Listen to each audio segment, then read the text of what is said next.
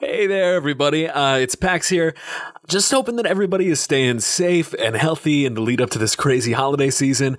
With our double episode last week and with all the COVID craziness going on, impacting us in different ways, this episode is just a little unhinged.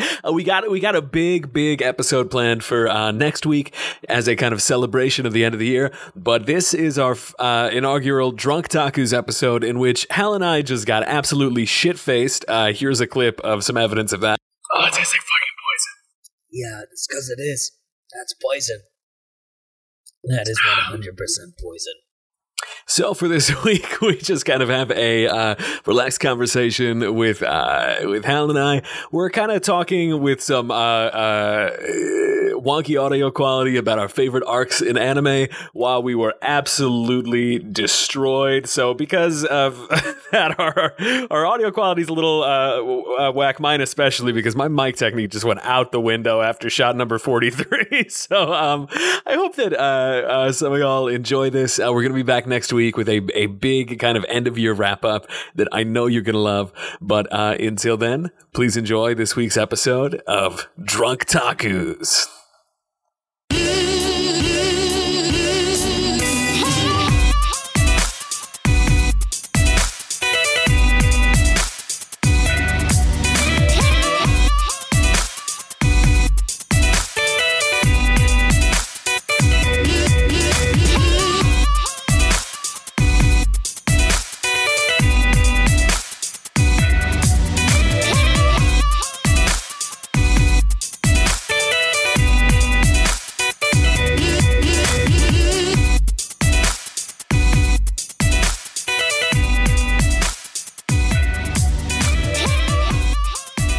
Hey everyone, I'm Hal. I'm Pax. And this is Brotakus, the show where two guys who love anime do a deep dive on what is and isn't worth watching. We believe you don't have to get a major in anime studies in order to enjoy this wild, beautiful, strange art form. And we're lucky to have you on this journey with us today. First off, shout outs to those who show their support. Thank you to everyone who has been listening in. Why do we begin with first off? Why not second off? We love to hear from you, and we're so glad you're joining us on this crazy journey. Oh, so that was crazy. We're being anti-neuroatypical. Do you want the Brotakus to review your favorite manga / anime? Shoot us an email or leave us a review, and we'll check it out. Favorites now? Favorites? What if it's a problematic fave like Goblin Slunter? Pax. What? What is it? Everyone, Pax and I... We were sort of looking at everything that we were up to, our schedules, our list of episodes recently, and it occurred to us that there is an absurd amount of stress just hovering over our heads. Yes, that occurred to us. Like a dark, angry, cumulous cloud of depression. We're the first to notice angst. That 2020's been stressful, so we're anticipating a Nobel. We decided that this episode would be something special for us and for all of you. We decided this episode we would call it Drunk Taku. If you can't tell, we're already ahead of the game. We've already begun. At this point, we're drinking our drink of choice. I'm a narc. No, narcs don't get to do that. They hide. They get to listen to the intro of That 70s Show while their wife cooks them up. That's what narcs get. That's the standard narc lifestyle. So everybody, Pax and I decided that this episode we would do an episode called Drunk Takus where we play a little game. This is going to be a short one that's, I don't know if I had to guess, between 1 and 10 hours, hopefully somewhere in between there. And we'll, what we're going to do is we're going to play a game with all of you. Pax and I are going to pick our show of choice, our favorite shows. Pax, what is that show for you? One Piece. It's Japanese for One Piece. And I'm going to be doing, I'll be doing Dragon Ball Z. We're going to pick our favorite show, and we're going to try to describe one full season of our favorite show whilst drinking heavily. Dude, wait. Dragon Ball Z? More like Dragon D's Balls. Pax, what are you drinking right now? Okay, well, let me tell you what I wish I'd known before I started drinking. I am drinking a delightful concoction. My stomach probably looks like jungle juice right now. I started around an hour ago with Pink Whitney. I had Pink Whitney and Polar Seltzer, which is one of the best seltzers. I highly recommend. Get this seasonal variety pack of your Polar Seltzers in liter bottles if you want to drink that shit all day long. Polar Seltzer, first sponsor of Brotakus. I'm calling it now. We're manifesting. Good. After that, I had a really high ABV brew from Brewery Ommegang. They are my favorite brewery out of like Coopersville. And I had a couple fucking... shut up, Morty. And I had a couple... Morty. And I had a couple brewskis from there. And they're great. They do the Game of Thrones beers, and they're like really fantastic. And right now, because you were talking about all of these rules that you, a.k.a. the man, are instituting, I have mixed like 3 shots of Bombay Sapphire with some of that Polar Seltzer. And so we have... What's the line? Is it beer before liquor, never been sicker? Yes, it is beer before liquor. Well, here's the way I go through that loophole. I had liquor, then beer, then liquor again. So work that out. Well, liquor before beer, you're in the clear. So I think that rule is going to apply to your whole experience tonight. Exactly. However, does it apply to different kinds of liquor? I'll have to consult the Bible on that one. Okay. Give me a second. All right. So, so everyone. Sorry, listeners. We have... So what we wanted to do tonight is just going to be a deranged descent into madness. And they can already tell that, Hal. They can already tell. No, I know. But what I want to explain to everyone is that next episode, what we're going to be doing is we're going to be finishing off this year with a bang. Oh, you're going to mansplain the next episode? Yeah. So everyone, buckle your seatbelts. I'm going to mansplain this next month of episodes. Yo, make them up. Tell us what we're doing in the future. Go. Yeah, what we're doing in the future. So we have an incredible episode already recorded. We're going to be sending it out soon with an incredible guest on YouTube. I won't give spoilers because that's what narcs do when I'm already a narc. And it'll also have happened in the past. It also you'll be spoiling yourself. You're the narc. You, the listener, are the narc in this situation. So examine that shit, maybe. So... we wanted to make this episode just a fun little game, but for the future, if you guys want to reach out, if you want to have any specific shows coming up in the future that you want us to dive into, any characters that you want us to analyze, any questions burning on your minds that you need us to answer for you, please hit us up on Facebook, Twitter, or email us, and we'll definitely get us. We've already received some hate mail this year, so if you want to send more of that, we welcome that too. We really just want to hear from you, and we want you to participate in this awesome journey that we're taking. Yeah. Well, so, Hal, I noticed that you've asked me what I was drinking, but you haven't explained what you're drinking. You got a recommendation whiskey-wise. Yeah, can you run us through? So I'm drinking a nice tall bottle of whiskey made by a Mr. George Dickel. Well, and can you tell us a little bit about that George Dickel and his Dickel's brew? Now, one day I went to the liquor store, and I tell you what, I walked up to the whiskey section. There's a tall, blonde gentleman standing there looking like he had something on his mind. And I went up to the Jack Daniels, and I thought, well, I'm going to get me a bottle of Jack Daniels, and I'm going to walk home and drink this until I fall asleep. And he said, now, hang on there, partner. You don't want that Jack Daniels. You want George Dickel.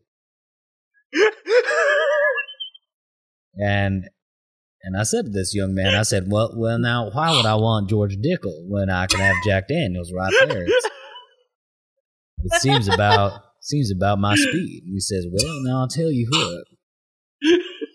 George Dickel is a man that lives right up the street from Jack Daniels. Don't say that. They got the same recipe, and it's not even half the price. So you go on back, you grab that George Dickel. You gotta go with the Dickel. These are fabrications of reality. None of this. Oh, half of that is true. I went to the liquor store.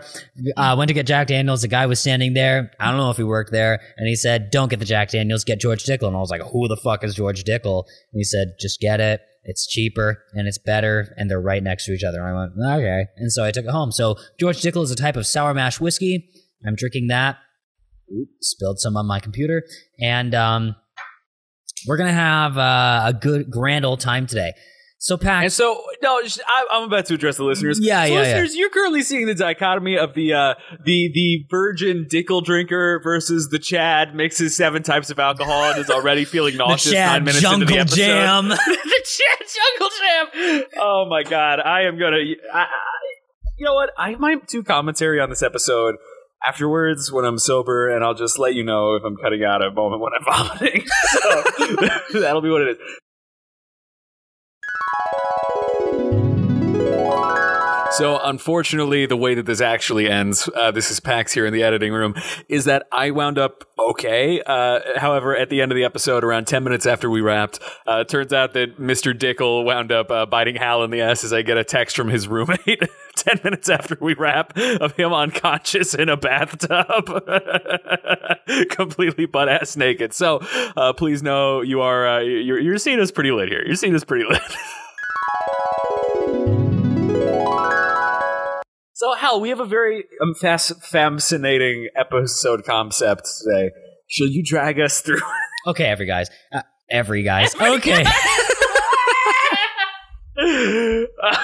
everyone. So, we have a few rules for tonight. We have a few rules for tonight. 3 rules. Rule number 1. Each Brotaku, Hal, and Pax must spend 10 minutes describing a full season or arc of their favorite anime, complete with riffs, snarks, and shenanigans. Rule number 2. We begin the season with 3 shots back to back. Then we take a drink every 5 minutes of recording. Ooh. Okay, and rule number 3. While Hal or Pax is storytelling, the other Brotaku has a chance to ask 5 questions within those 10 minutes. If the question can't be answered, that Brotaku has to drink again. If you can't tell, I am well on my way. Pax, here's what I'm going to do. I'm going to roll a D4. I want you to guess. Odds are even. Okay? Whoever guesses correctly, if you guess correctly, you get to go last. If you guess incorrectly, you have to go first. Okay. Well, like the title of the 3rd greatest Panic at the Disco album, I'm going to say it's shaping up to be pretty odd. All right. Hit me with that odd, baby. Ready? Here's the app that I'm using for the Dungeons & Dragons dice. I can see it. He's not scamming me. Oh, get ready, bitch. So it looks like I'm going first. Okay. Hey, Siri, could you set a timer for 10 minutes? Fuck. Okay, so, everyone, I'm going to take 3 shots, and then I'm going to tell you exactly where we're going with this. All of the alcoholics, where you at? Let's go! Hey!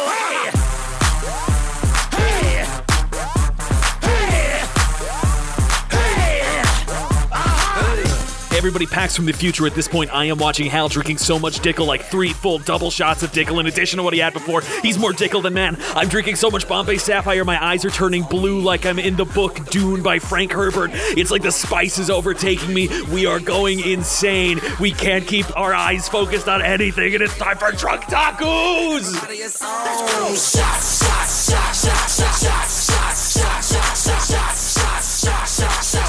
Everybody! And we're back. Okay, listen up, bitches and whores. We are back here on the first inaugural episode of Drunk Takus. I am putting on my serious big girl pants, and I am about to interview Mr. Hal Schwasty Pants about, about his alcohol consumption. I just saw Hal take 3 big-ass shots of the Dickel. Ooh. So after taking 3 Dickels to the throat, how you feeling, honey bunny? Ooh, I'm burning. I'm burning like I got the clap, baby. Let's go. Okay. Well, Hal, you're about to hit us up with your favorite shit of all time. What are we talking about today for your 10 everyone? Minutes? So my favorite series of all time is Dragon Ball Z, and this is no secret to those of you who have been listening throughout the show. But my favorite season, the thing that really turned me on to anime, the thing that really made me think this touches something within me. This is who I am. Was the Cell Saga of Dragon Ball Z. So, Cell / Android Saga. So I'm going to take you on a little journey throughout the wonderful world of the Cell Saga. Once upon a time. Are you timing, Pax? Oh, yeah, I got you. I just had to reset it.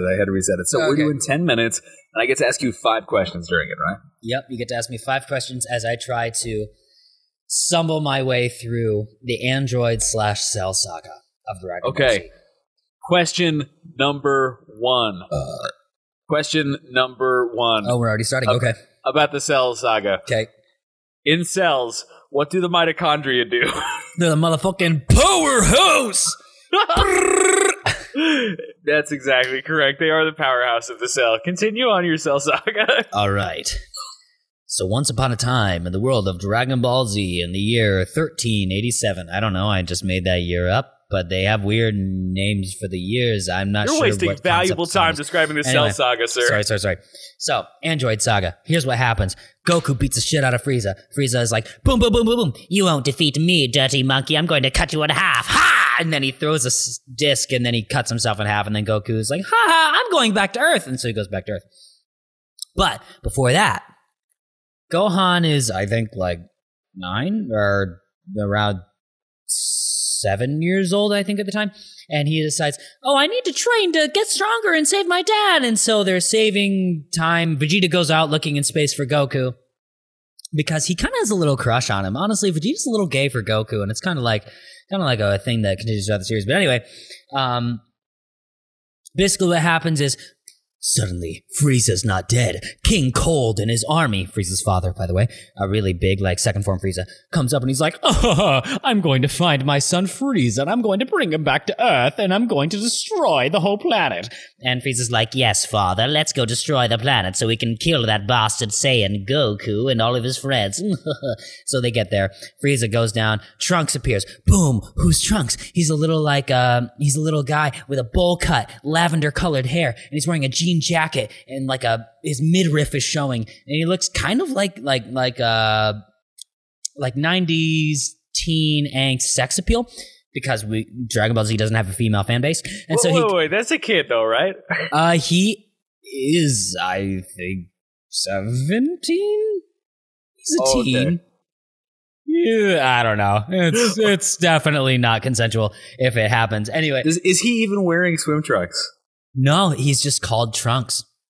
That's his name. But he doesn't tell anyone that his name. He just appears, and he's like, hey, Frieza, I'm going to stop you from hurting Goku. And Frieza's like, who are you? I don't know who you are, but I'm going to kill you anyway. Ha! And then they fight, and then Trunks turns into a Super Saiyan, and everyone's like, holy shit, that guy's a Super Saiyan. They fight. He kills Frieza. Boom. They move on. Trunks is like, hey, Goku's going to appear in, like, 2 hours. You guys want to hang out? And everyone's like, yeah, okay, Trunks. All right. You're cool, I guess. Wait, didn't Frieza already get defeated in the previous thing by Goku? Yeah, he did get defeated, but then King Cold found him and then rebuilt him with a bunch of cyborg parts. So he was like Mecha Frieza at the time. Oh my god. Yeah, he had like the dual distorted voices, like, I'm Frieza, but I'm also a robot. And so it's kind of like that.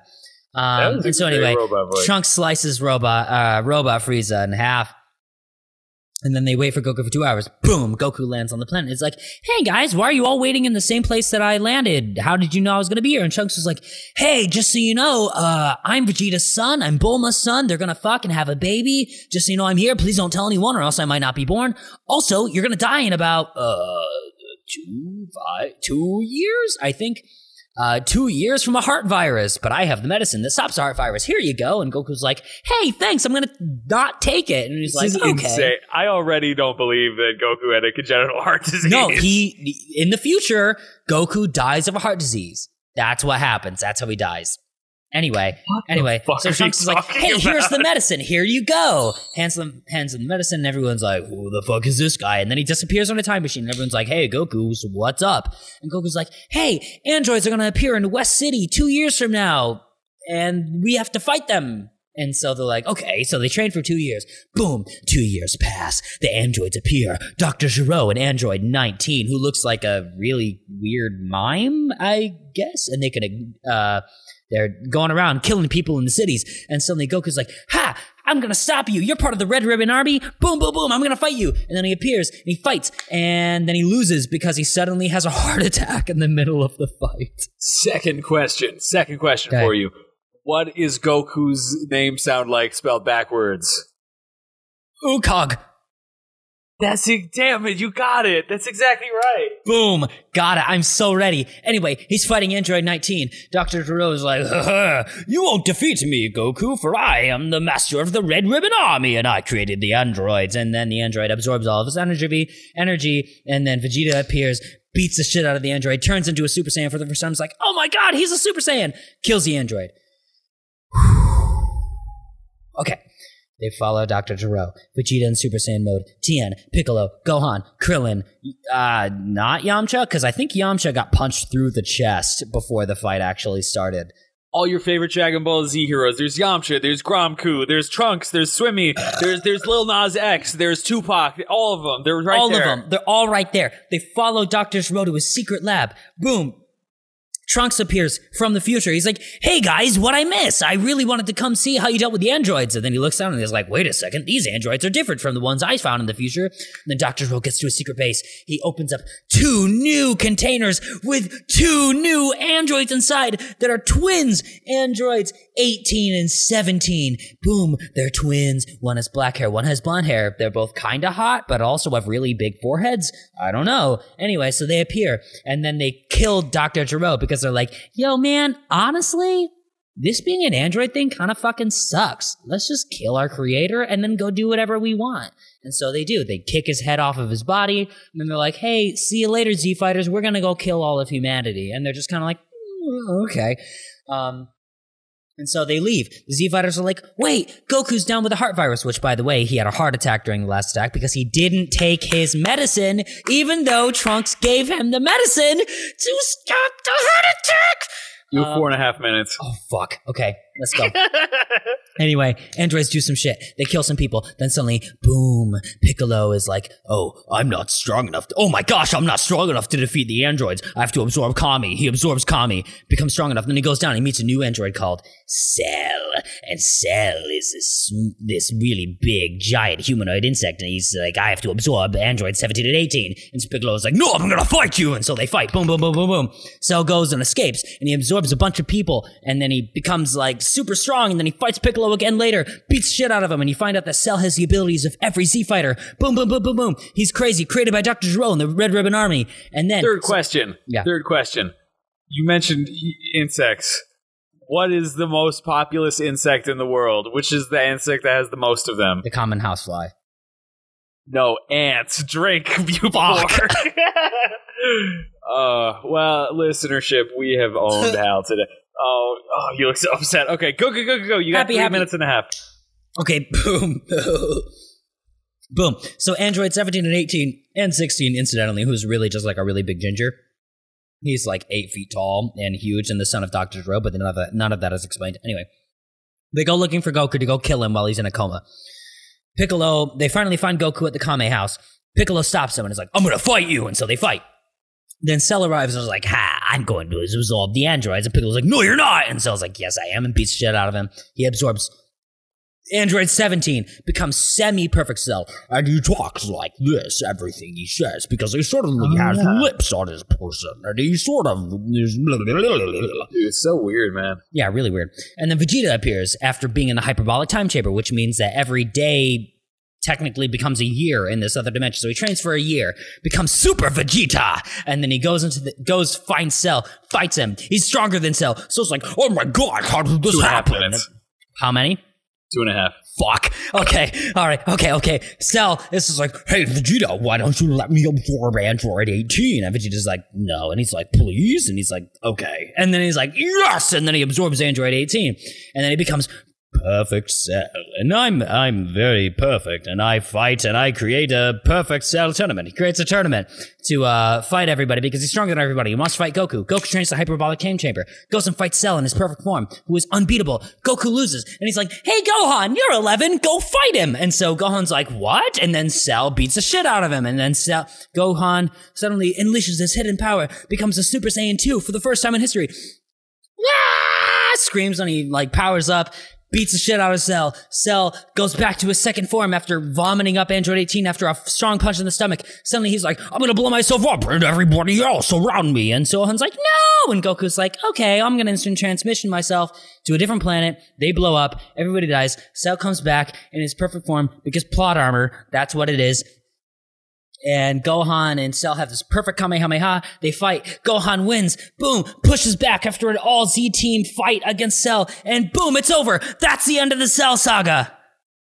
Whoa, you still got a minute left on the clock. That was extremely impressive. So with all that said, I am going to ask, Cell,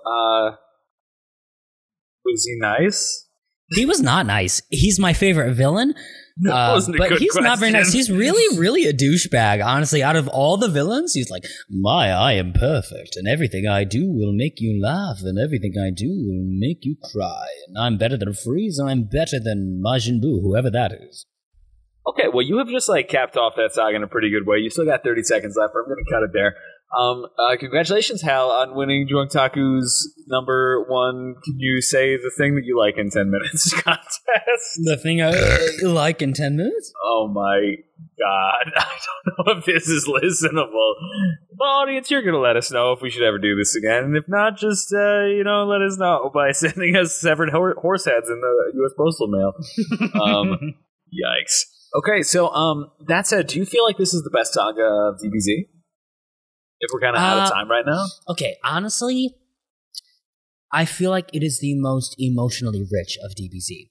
So one thing that is different between the Cell Saga and every other saga of DBZ is the final fight. And that is the time when the Z fighters all get together and they all fight Cell at the end. This is like every Z fighter. Piccolo, Krillin, Yamcha, Tien, and Gohan, and Vegeta. All of them fighting perfect Cell at the end.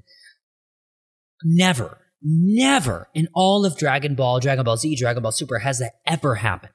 It's always gone down to either Goku versus so-and-so, Vegeta versus so-and-so, the most powerful characters versus this unbeatable enemy. This is the only enemy they have all simultaneously fought against.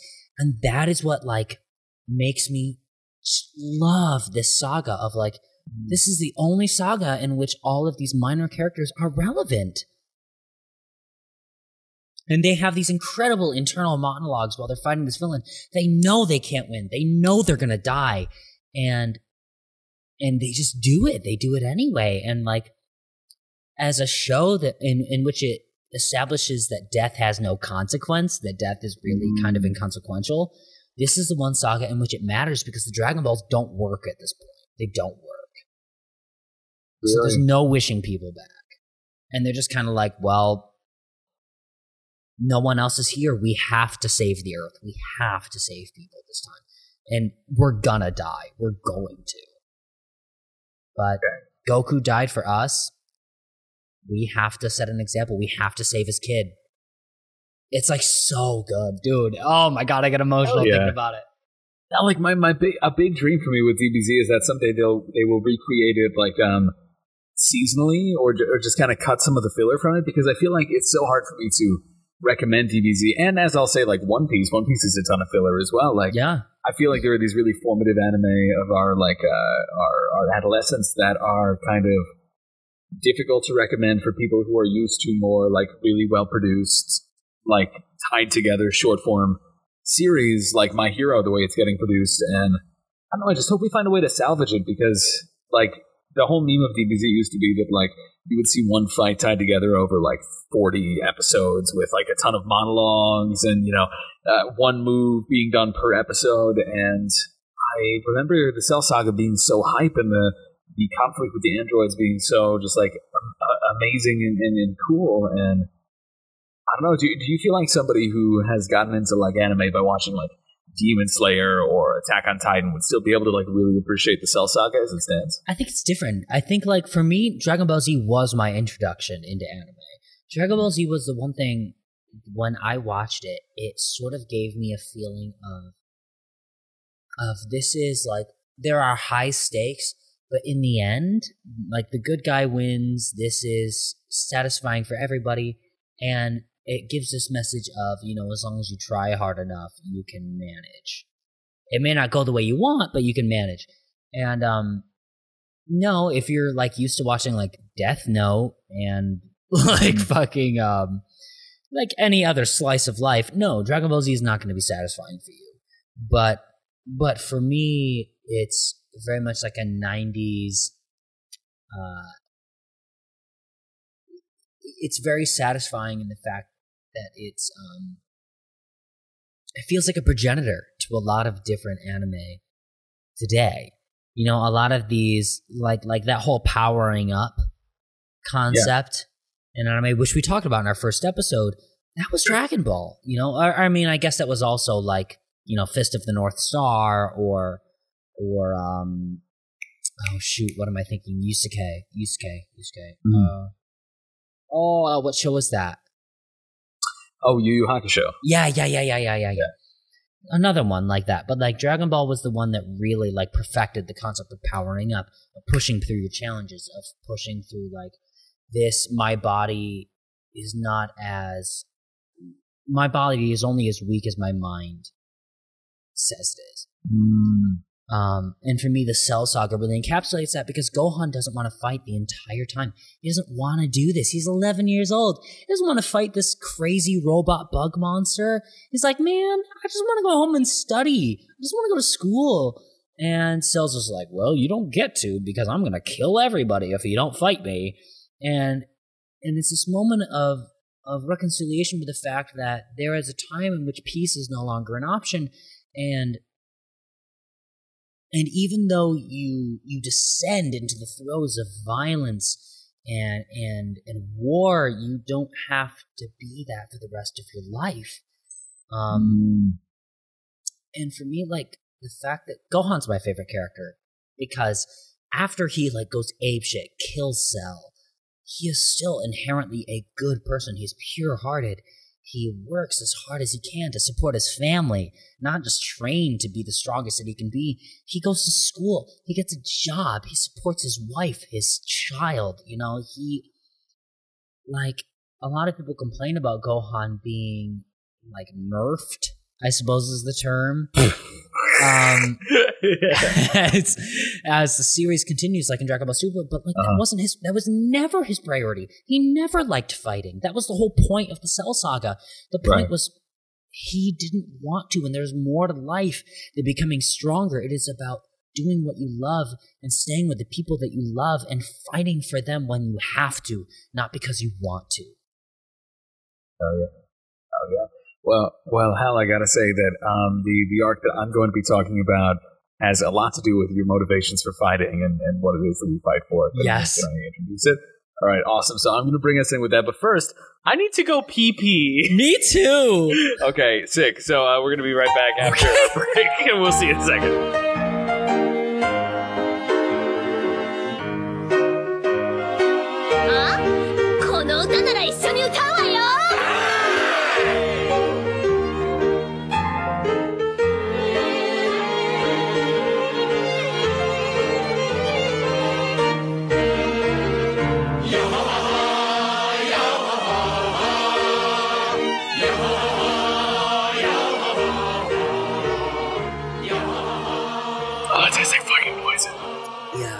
It is. That's poison. That is 100% poison. Oh my god. Okay. And we're back. And I've had my shots. I have filled my stomach with Bombay Sapphire and all this Gucci goo here with the squad and the crew. And we're good. How are you feeling after your time describing DBZ? Honestly, I could literally talk about DBZ for days. It is my passion. It is my heart. It's my soul. But what I want to hear from you is about your show, Pax. I want to hear about you and your experience with your favorite show. Tell me. Yeah, for sure. I'm going to break it down. First, I do got to know for the audience, though, like I am envious because us going to school together and both working in entertainment, I feel like you just gain a natural kind of like affinity for being able to digest alcohol. But I've always been like such a rare drinker that I feel like I am like at a significant disadvantage here because I just drank fucking like, oh my god, The audience doesn't want to hear this. The audience wants to hear about my favorite show. The audience wants to hear about One Piece. And when I say it's my favorite show, it's not my favorite show at all. What it is it's my favorite manga of all time. The story that has propelled me from my first interactions with Shonen Jump as like a middle schooler finding it in the Barnes and Nobles and being like, oh my gosh, I found the Holy Grail, all the way to now where every new volume that comes out, I catch up like once every year or so that there's a nice backlog there, but I'm still a part of the subreddits and I see what is going on. And like I feel very firm in saying that One Piece, a series which may have at this point like outsold Batman, is really That's a bold claim, Pax. I'm a huge Batman fan. Let me see One Piece sales. I'm literally reading a Batman comic right now. So list of best-selling manga. So One Piece is at least on the top of it by a factor of at least 50%. It's sold God! Yeah, so like Dragon Ball has sold like 250 million. One Piece has sold 470 million. Oh my God. Full volumes, and it's still going. Holy shit. Yeah, it is. Okay, it has almost left Batman, and there's a reason for it. So let me know when you want to start the clock, but just for the brief kind of like people who don't know about Batman, because One Piece. I feel like people know about DBZ. One Piece is a series about a pirate crew that forms around a person named Monkey D. Luffy.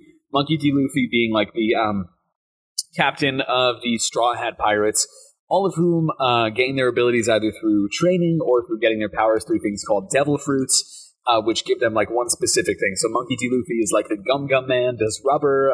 He has a crewmate that is a cyborg, another crewman who was a reindeer who ate the human fruit and became half reindeer, half human. Yeah. It's like a totally batshit series, but I'm really grateful in that the arc that I'm going to talk about is not directly implicated in the full One Piece crew, but this is my favorite arc of all time in manga. And Hal, whenever you're ready to start the countdown, I'm going to break it down. All right, Pax. You ready to do this? I am ready, brother. Whenever you ready, pull the trig. 3, 2, 1, go. So, the first thing that people mention about the mangaka Eiichiro Oda for One Piece is that he is somebody who, despite the decades that have worn on since initial publication, gets better and better and better with every arc. The artistry, the social commentary, just elevating and elevating and elevating. So we have followed the One Piece crew, the crew of the Straw Hat Pirates. One of their very first missions, the one where they got their third crew member, is one where they face a pirate called Arlong. Arlong is a fishman pirate, someone who is part like saw blade. What's the saw shark type? The hammerhead? No, it's a saw. Okay, whatever. He's a shark man. Oh, fuck. I know what you're talking about. He's a shark man with a saw nose. And you meet him initially, and he is all about, like, what's the difference between you and me? Oh, I know. It's our race. It's genetics. And he's like a fishman supremacist. And he has kind of, like, enslaved a human who winds up becoming the Straw Hat's navigator, and Arlong and his fishman pirates. You find out that fishmen are humanoids in the world who were enslaved underneath the humans, but have some of them have been freed. And they are like 10 times stronger than humans. They could breathe underwater. They are just like kind of miraculous, like fishy humanoids. And yet the kind of like global capitalist cabal has enslaved the fishmen. So my favorite arc of all time in One Piece is the Fishman Island arc. We are already like a decade plus into One Piece. It's been hyped up. It's been 10 years? Yes. And so it's been like Fishman Island. What the fuck is in Fishman Island? That's we see question, the Fishman. By the way. What's in the island? Oh, what's your thing? It's been 10 years? No, that was one question. It's been 10 years.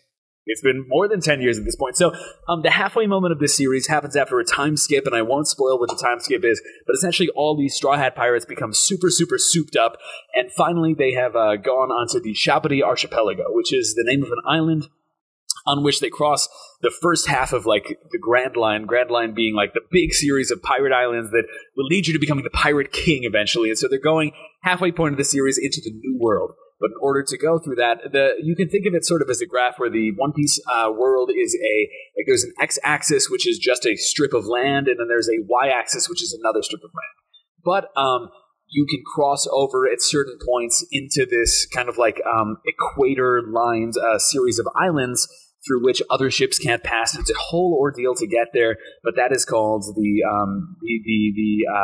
Grand Line. and then the New World. It's where all the hardest, badass, like crazy islands are, because it's a world that's like 90% water. It's so cool. Pirate World of One Piece, so cool. But you've been hyped up. What's the Fishman Island? What's the Fishman Island? You finally get to Fishman Island after the Sabaody Archipelago. The time skip has happened. All the Straw Hat Pirates return so powered up. They come to Fishman Island, get their ship coated in what's essentially like a giant magic bubble, and they have to go underground, because Fishman Island is underground. It is under the kind of like y-axis, which is this red line, which is just a full strip of land of no breaks, no islands. Question number two. Yeah. If Fishman Island is underground, is it technically an island? It is an island, because Fishman Island itself is encased in kind of like a radial orb of air. And okay. So there is actual island area in there through which a islander can breathe. And so they go underwater, and Monkey D. Luffy comes in contact with like this kraken and beats the shit out of the kraken, but then befriends the kraken. He beats the shit out of a kraken? He does. He's so powerful. He's not as powerful as Goku, because Dragon Ball Z is bullshit, but they befriend each other.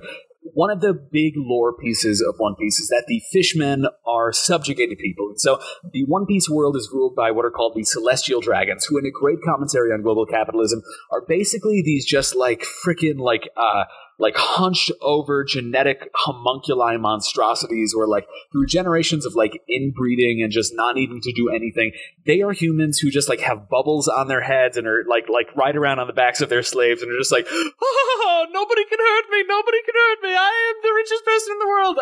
And Monkey D. Luffy has at this point punched one of them in the face in order to like stop them from buying another slave, because they have like a ton of slaves. And so in the One Piece world, which is very real and a great indictment on kind of like capitalist policy, there are slaves, and these slaves are kept in the Celestial Dragon, which again, these like inbred humanoid homies, the island of Mary Geoise. And so Mary Geoise is where all the Celestial Dragons live, but there is this apocryphal tale where they've had all these slaves, and throughout the main story you've come across a couple of them who have like these brands on their back, but one day a fishman named Fisher Tiger allegedly scaled up the mile-high wall onto the Red Line, which is, again, this mile-high continent road that rides along like the y-axis of the world of just like straight land in this 90% ocean. Oh my god, I'm not even close. I'm gonna fail this terribly. So Fisher Tiger has like climbed up. He like frees all of the slaves of Mary Geoise, brings them back down, and at this point, Monkey D. Luffy is going in Fishman Island. He meets the king of the fishmen named Neptune. He meets the daughter of Neptune named Hirohoshi. Oh, that's not right at all. He meets the daughter of the fisherman, who's like this giant giantess baby, and she's hot as shit. And what goes after at Fishman Island is all the Straw Hats showing their power-ups. Meanwhile, there's this guy named Vander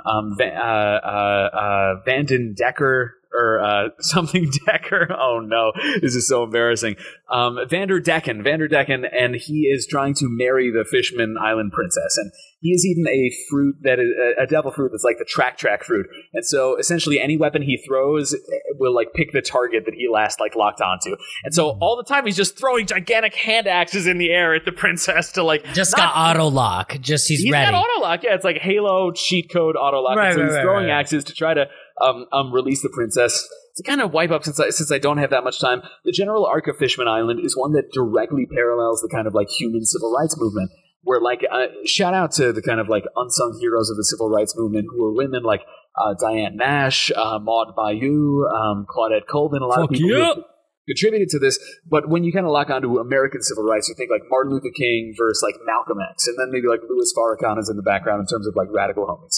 So in Fishman Island, you find out that Arlong, actually, that dude who was in that last arc, was a disciple of the kind of like the Martin Luther King corollary, which is Fisher Tiger. This dude who freed all the slaves, who physically crawled up this island, beat the shit out of the Celestial Dragons and freed them. And meanwhile, in this Fishman Island, why it's under the water is that they are subjugated. They're enslaved people, and they're waiting to see, can we join the humans up top? The fishmen don't believe it. The queen of the fishmen is desperately trying to get the people to sign on to this treaty. Meanwhile, a person named Hody Jones, who is like another person who is of the Fisher Tiger school, is almost like the Malcolm X or Louis Farrakhan corollary, where it's like an extremely Malcolm X wasn't extremely violent. maybe like a Louis Farrakhan type, where it's like, we will resort to like any means necessary to try to free the people. We will encourage like militarization. And so locks onto some of this. Oh gosh, how much time do I have left? 2 minutes and 20 seconds. Okay. Essentially, the Fishman Island arc is this beautiful exploration of what happens in terms of a people's struggle to seek civil rights. So you see this direct corollary through the Fishman people trying to find acceptance in the surface. A ton of really beautiful moments where the Fishman Island queen, who was trying to get signatures to rejoin the world above, you thought that she was assassinated by a human. That's the story everybody was told. It was actually Hody Jones, another Fishman, who has assassinated this woman because he was driven by the ideology of Fisher Tiger. Fisher Tiger, that person who got all the way up to Mary Geoise to free the slaves, he also winds up freeing a human girl. While he frees that human girl, a girl named Koala, he takes her back to her island, and Koala, under pressure of kind of like this oligarchy in the human government, turns Fisher Tiger in. Question. Yeah. Koala, she sounds adorable. Can she climb trees? She can climb trees. She's one of the heads of the Revolutionary Army. Perfect. She's extremely strong, and she's super cool. But Koala... 1 minute, 10 seconds. I'm failing, whatever. I don't know what the punishment is. You can tell me what the punishment is. Koala's family, as Fisher Tiger returns the daughter to her, winds up, they blow the whistle. They bring the admirals in. The admirals come into Fisher Tiger. And Fisher Tiger, who you've always known as this amazing revolutionary force, comes back, and Fisher Tiger has this moment where the army surrounds him. They gun Fisher Tiger down. His soldiers are barely able to take him out alive, but he is bleeding. And Fisher Tiger, after having been betrayed by humanity again and again and again, as he is dying, he is a very rare blood type, something where the transfusions cannot be provided to like fill in his life and save him, but they find a pack of human blood on the ship. And because human blood and Fishman blood is all the same, it could save his life. And in this final moment, as Fisher Tiger's whole life has led up to this, fighting and bleeding, a slave himself, finding this will to rebel, he screams, "My hatred will not allow me to accept this. I cannot let human blood into my system." You're out of time. I need you to take one more drink. Okay. Take a full drink. First of all, I just want to reaffirm, Pax. Yeah. I am 100% invested in this story. I want to know more. I am going to start reading One Piece after this. I am involved. I am invested. I want you to finish your story, but I need you, when you're done, to take one more drink. Very fair. So I have drunk there. Let me finish it up. So Fisher Tiger, at this point, has been this mythical character and has been built up over a decade by Eiichiro Oda as, you know, the revolutionary freedom fighter, the person who's freeing the slaves from Mary Geoise. But in this final moment, as you learned that originally he was gunned down by the humans, you find that the truth is actually, yes, he was gunned down by the humans, but he could have been saved. And Eiichiro Oda, is one of his trademarks is the face of somebody in tears crying. It is so heightened. And as Fisher Tiger is just his face racked in pain, the betrayal of having returned a child to their family, only for that family, again, and it was so hard for him to admit, okay, I'm going to return this human child to the family against all of my will, I'm going to risk this, and the human family puts this brave face up to him and still blows him into the authorities.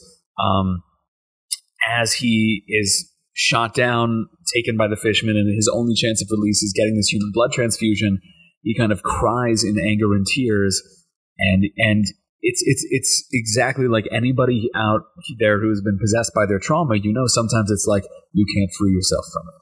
You know, it is possessing you. And in this moment, he says, "I cannot allow human blood inside of me.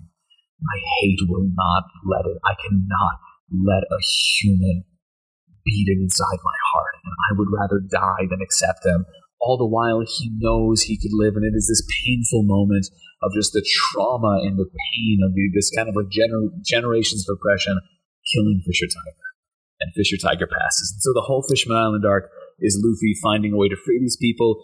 Hody Jones is kind of this like steroid-addled revolutionary who just wants to create Fishman supremacy. And meanwhile, he was the person who kind of assassinated like the MLK corollary, the Queen of the Fishmen, because in his mind, he saw his captain die, and he's like, no chance. We're not rejoining the humans. And so whether you are talking about the rights of native folk, or you were talking about like Larry Kramer and the ACT UP AIDS revolutionaries in New York City, any type of oppressed folk, there is this constant battle between the trauma that has been afflicted on you, your capacity for forgiveness, knowing then that no matter how much you forgive, you might be like the Queen of the Fishmen. You might get assassinated, blown up. You may not live. It is this thing where it really requires this faith, the kind of the propulsion of humanity, where what is it that's going to lead you to that next stage? Are you going to have that blind faith in the future, even knowing deep inside your heart that you're going to be killed for your beliefs, killed for your hope for freedom? But that is what's so beautiful about it, you know? That is what I was reading the autobiography of Martin Luther King Jr. recently, and one of the things that I never realized was that he was jailed so often. He was jailed so often. Like he was in jail more often than he was on the streets when he was protesting. And one of the realizations that I had after listening to a podcast called White Lies, amazing, first of all, amazing. Yeah. White Lies is incredible. Please listen to it if you're listening to this podcast right now. One thing I realized was that he could have been killed at any time. And Fisher Tiger clearly was in the same position of, I am putting myself in a position where I am willing to die for what I believe in, but that might happen at any time. That very well might happen. I might die at any point. And it might not be for the reason that I want. It might be for something that will be dissatisfying for me. But it's worth it, you know? I feel as though, okay, first of all, I'm going to read One Piece after this. I'm hooked. Oh, yeah. Pax, you got me hooked. I'm going to read One Piece. I'm like fucked up about this. But, okay, first of all, you have to drink one more time. I'll drink with you, though. Ready? All right, let's go. Want to cheers? I will cheers. 3, 2, 1, cheers. Boink. All right, here we go. Oh, Jesus Christ. All of our listeners out there, we just finished up the night with a beautiful shot. We did indeed. So again, the kind of final message I want to ring out here, not just in terms of One Piece, but in terms of like what's going on in the world right now, is that occasionally we will feel like possessed by this spirit of something greater than ourselves, and we will feel driven by it, and we will be so enraptured by like the stories of the people who have died for the rights that we enjoy today, that we ourselves feel like this desire to martyr ourselves for the cause, or drive ourselves forward. And I recently read this great Politico article from Politico.com, which blew my fucking mind, because it discovered that in the kind of like 60s and 70s, 10% of the dues-paying members of the KKK were paid FBI informants. No. Yes, I'm not kidding. So they and their kind of cover story was like, we are going to pay folks to kind of inform for the FBI and pay for these cover agents. But in the same time where MLK was assassinated and Malcolm X faced extreme violence and all of these kind of like great revolutionaries were met with violence, 10% of the members of the KKK were active FBI, CIA informants. You can find this on Politico. This is a super mainstream source. And so we can kind of see the ways in which shadowy like government figures are working against us. And this is like a Drunk Takus episode. We're getting serious as shit with some of this shit, you know? But all this is to say, I'm not going to try to like wrap this up with like one great, beautiful message that summarizes all the lessons that we've learned, because we're talking about a manga first and foremost. It is just a reflection of life. But One Piece is special. Read One Piece. But, One Piece sounds incredible, Pax. For those of you listening, I have never read One Piece. I have never watched One Piece. The only experience that I've had with One Piece was a crossover episode with Dragon Ball Z, One Piece, and Toriko. Right, that one. Yeah. In which they had a little tournament in which they had to like find the ingredients for like a specific recipe or something like that. And I remember like Toriko, Luffy, Monkey D. Luffy, I mean, and Son Goku all fighting to find this like ultimate recipe or like this animal, this like squid octopus hybrid, this giant creature that like fed off of life energy in order to create this ultimate dish. And I remember watching like Goku turn Super Saiyan 3 and fight Monkey D. Luffy and be like, man, fuck you, Monkey. Like, fuck you, Luffy. Goku's gonna wreck your shit. And just like, that's the only experience I've had with One Piece. And after hearing such a rich, detailed, just incredibly soulful explanation of the history behind that manga and the anime, I'm so excited to start reading it. And I hope that everyone listening is excited to start reading it as well, because that is the kind of passion, that's the kind of excitement that we need behind this kind of art form, especially in a time like today in which art is undervalued, in which it is, you know, it is demonized even. Yeah. And let me be the first to say, you know, One Piece has its issues. For me, it's like, women's like character designs are kind of just like sure. At a certain point, you know, I can complain about it all we want. And also, I'm not going to try to wrap all the lessons up and moralize to you, the intelligent listener, because we're just, you know, two drunk bitch nerds, you know, talking about our shit here and hanging. But at the same time, I hope that like the message that can kind of ring through here is that, like, you know, we're two drunk homies hanging out for this episode. But as we're talking about life reflecting art, we might have this perception of anime is either just like some kind of like Pokemon, you know, childish explanation of, you know, why friendship is good and lit, or some conception of like High School of the Dead style, just horniness of gigantic bouncing boobies everywhere. But there really is some beauty and truth to be found in this art form. And I hope that everybody out there in COVID is, you know, doing pretty well. You're considering your place in the world, making sure that you're fighting the best fights that you can, taking care of yourself. But I guess in the realm of One Piece, it's telling that like I did not mention any of the 8 main characters of the crew in describing this arc. You know what I mean? And I think that that's what some really great art can do, is because the whole arc has implications for all the main characters, but it's also very... it's just extremely worldly, and they have arcs that examine kind of like healthcare systems. They have arcs that examine like the nature of monarchy and democracy, all while having some of the fucking funniest combats and crazy bullshit going on and reindeer humans. So that there's a reason why One Piece is at the top of the all-time charts. It really does keep topping itself, and honestly, DBZ is still going for a very similar reason about what it says about like willpower and truth, for sure.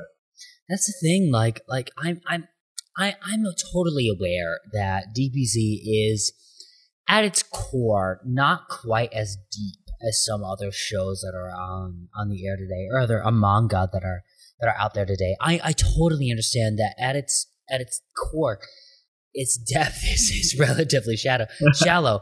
But I also understand that for me, from my past and my experience in life, the story of pushing past your limits and the story of your past experiences not dictating who you are in the future and today, for me, that is instrumental in creating who you are and who you yearn to be in the future. And I just really, really fuck with this concept of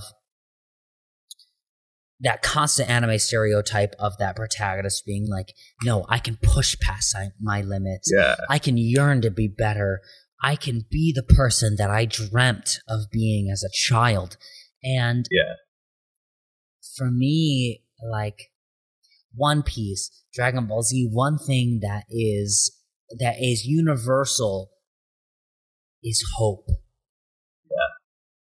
That is one thing that is in both of those and in every other thing, especially something that we need today.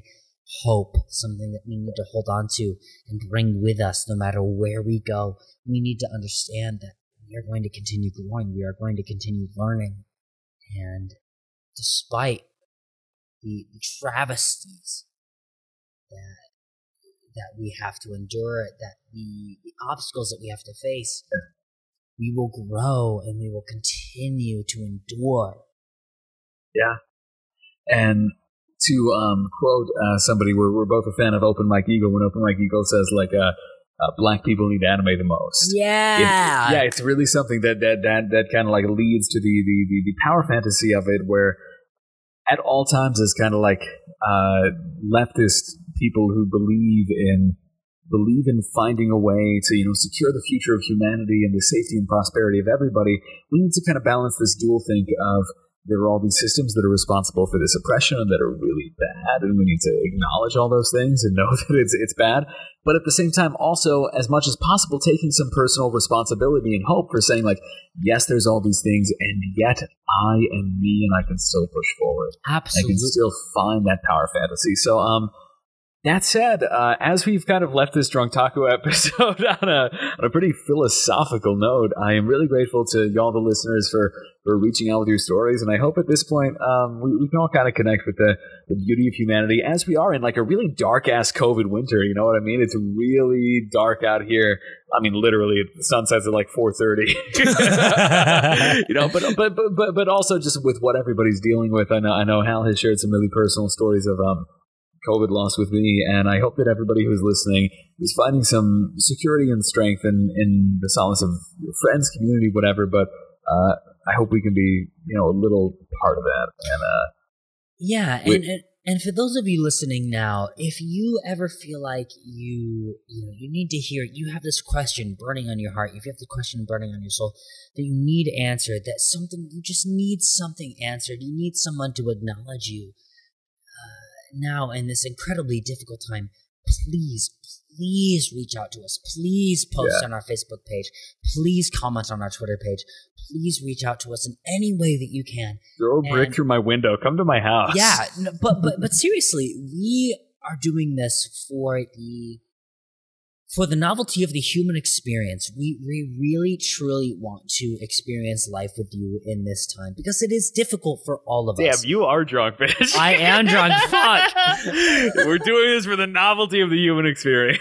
But seriously, but nowadays the human experience is like seriously cheapened. We really don't get to acknowledge it for the richness that it has and the beauty that is within our lives. If you ask me tomorrow if I'm going to say any of this, I'm going to deny it, bitch.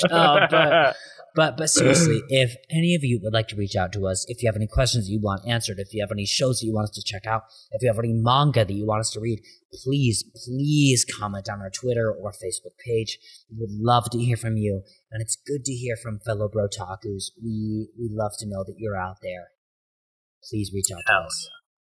Oh yeah. So with that said, I think that's a good button point. So I'll say, I'm Pax. And I'm Hal. And this has been Bro. Oh! Let's do it. Okay, wait, let's do that again. Take two. And so I think that's a really good button to end it on. And so that said, I'm Pax. And I'm Hal. And we're the Brotakus. And we love you all so much, and we're going to see you next week. Good night, guys. Good night, y'all. Round your city, round the clock. Everybody needs you. No, you can't make everybody equal.